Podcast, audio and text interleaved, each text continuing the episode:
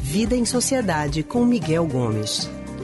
Estamos na linha com Miguel Gomes, que é historiador, psicólogo e psicanalista do Centro de Pesquisa em Psicanálise e Linguagem, C P P L.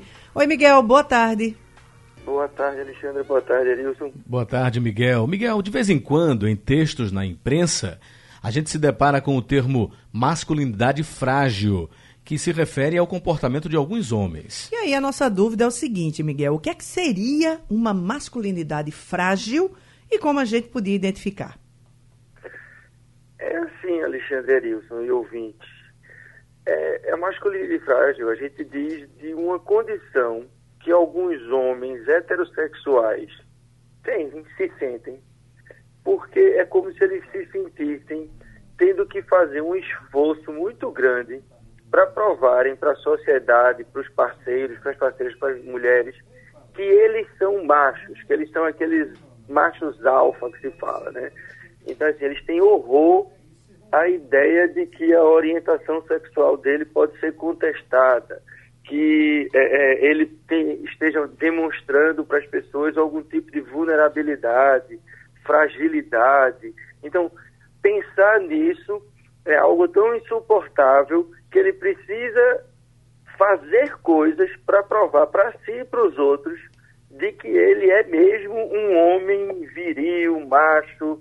Por isso que a gente diz assim, masculinidade frágil, porque a, é como se a convicção da masculinidade dele fosse pequena e ele precisasse exercer certos a, a, comportamentos, certas atitudes com as outras pessoas que seriam o, de acordo com o imaginário que ele possui aí do que seria um homem de verdade.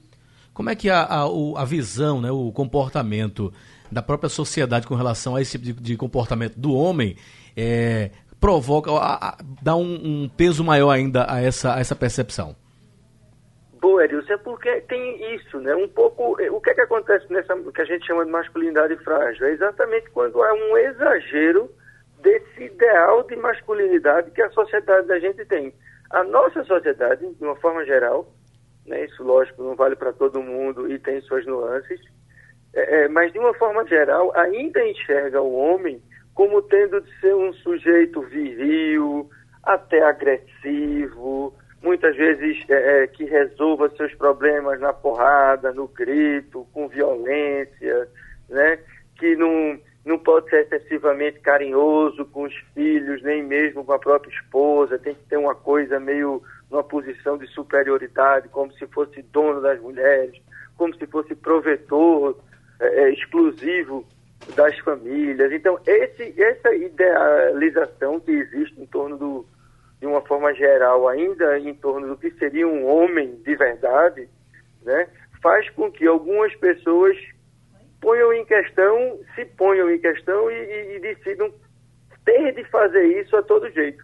Mesmo que a gente possa contestar esse tipo de masculinidade, essas pessoas não conseguem. Então, elas começam a agir dessa forma que muitas vezes é inadequada. É essa questão de, do afastamento, do isolamento, para dizer que é, que é um homem, é uma coisa completamente até descabida, até nos dias atuais, né, Miguel? Onde a gente trabalha principalmente a questão de, da parceria é, entre o homem e a mulher, de uma troca super salutar entre os dois, para que a, o ambiente familiar fique bastante harmonizado.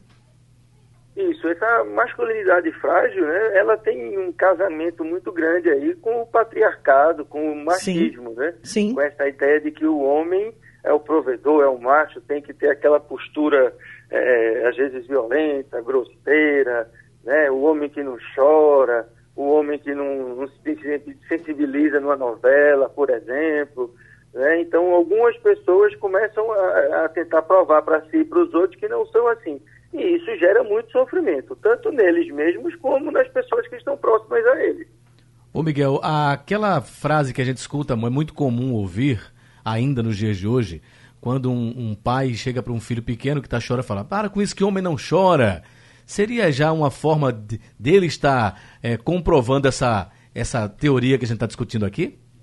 Sim. Essa seria um, um, um, uma frase assim, inadequadíssima para a gente fazer, Porque qual é a mensagem que está por trás disso? É que o homem não pode sofrer, que o homem não pode se emocionar, né? Então isso leva a um ideal de masculinidade que corrobora o machismo e o patriarcalismo, como se os homens não pudessem ser sensíveis, como se as mulheres não pudessem ser fortes, né? Então é esse tipo de, de, de associação de determinados comportamentos e sentimentos a um gênero é que provoca esse tipo de situação, que nesse caso que a gente está discutindo aqui, da masculinidade frágil, né, em que esses homens precisam mostrar de toda forma que são mais homens do que realmente é, é, é preciso ser, né? Porque a gente não precisa provar que é homem. A gente é homem e a gente vai ter que viver bem com as pessoas que a gente tem junto.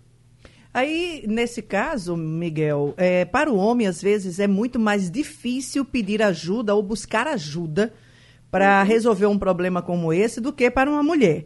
E aí eu te pergunto, é, uma questão como essa, ela é possível de ser trabalhada em terapia? Sim, Alexandra, sim, é possível sim. E, de fato, a, a própria dificuldade dos homens em pedir ajuda já denota essa masculinidade frágil, né? Porque é como se o homem não pudesse pedir. E claro que ele pode e deve, e a terapia pode ajudar sim, porque na terapia, o que é que a gente vai fazer? A gente vai mostrar de alguma forma que para que ele seja um homem e seja admirado enquanto homem pelas pessoas que convivem com ele, ele não precisa corroborar esses ideais de grosseria, violência, é, é, desprezo às mulheres, falta de sensibilidade, que ele imagina que são necessários para se provar como homem, né? Porque, inclusive, isso provoca muitas vezes sofrimento no próprio homem. Sim. Porque ele começa a fazer comportamentos que depois ele para para pensar e ele mesmo se recrimina. Ele diz, poxa vida, eu não devia ter tratado minha companheira dessa forma. Mas ele já tratou, porque ele vai atrás daquele comportamento para tentar provar que ele é viril. E isso causa sofrimento nele quando ele se dá conta de que ele foi inadequado, de que ele foi grosseiro. Então, essa masculinidade frágil provoca um sofrimento no próprio homem, sem falar no sofrimento que provoca nas parceiras, quando isso vem acompanhado de grosseria, rudeza, violência.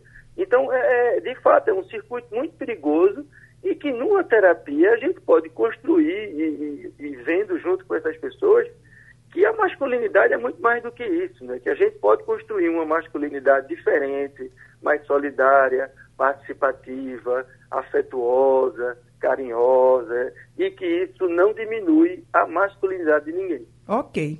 Miguel, muito obrigada pela tua participação aqui conosco. Um grande abraço. Um abraço, Alexandre, um abraço, Wilson, todos e todas. Um abraço. Conversamos com o historiador, psicólogo e psicanalista do Centro de Pesquisa em Psicanálise e Linguagem, o C P P L, Miguel Gomes.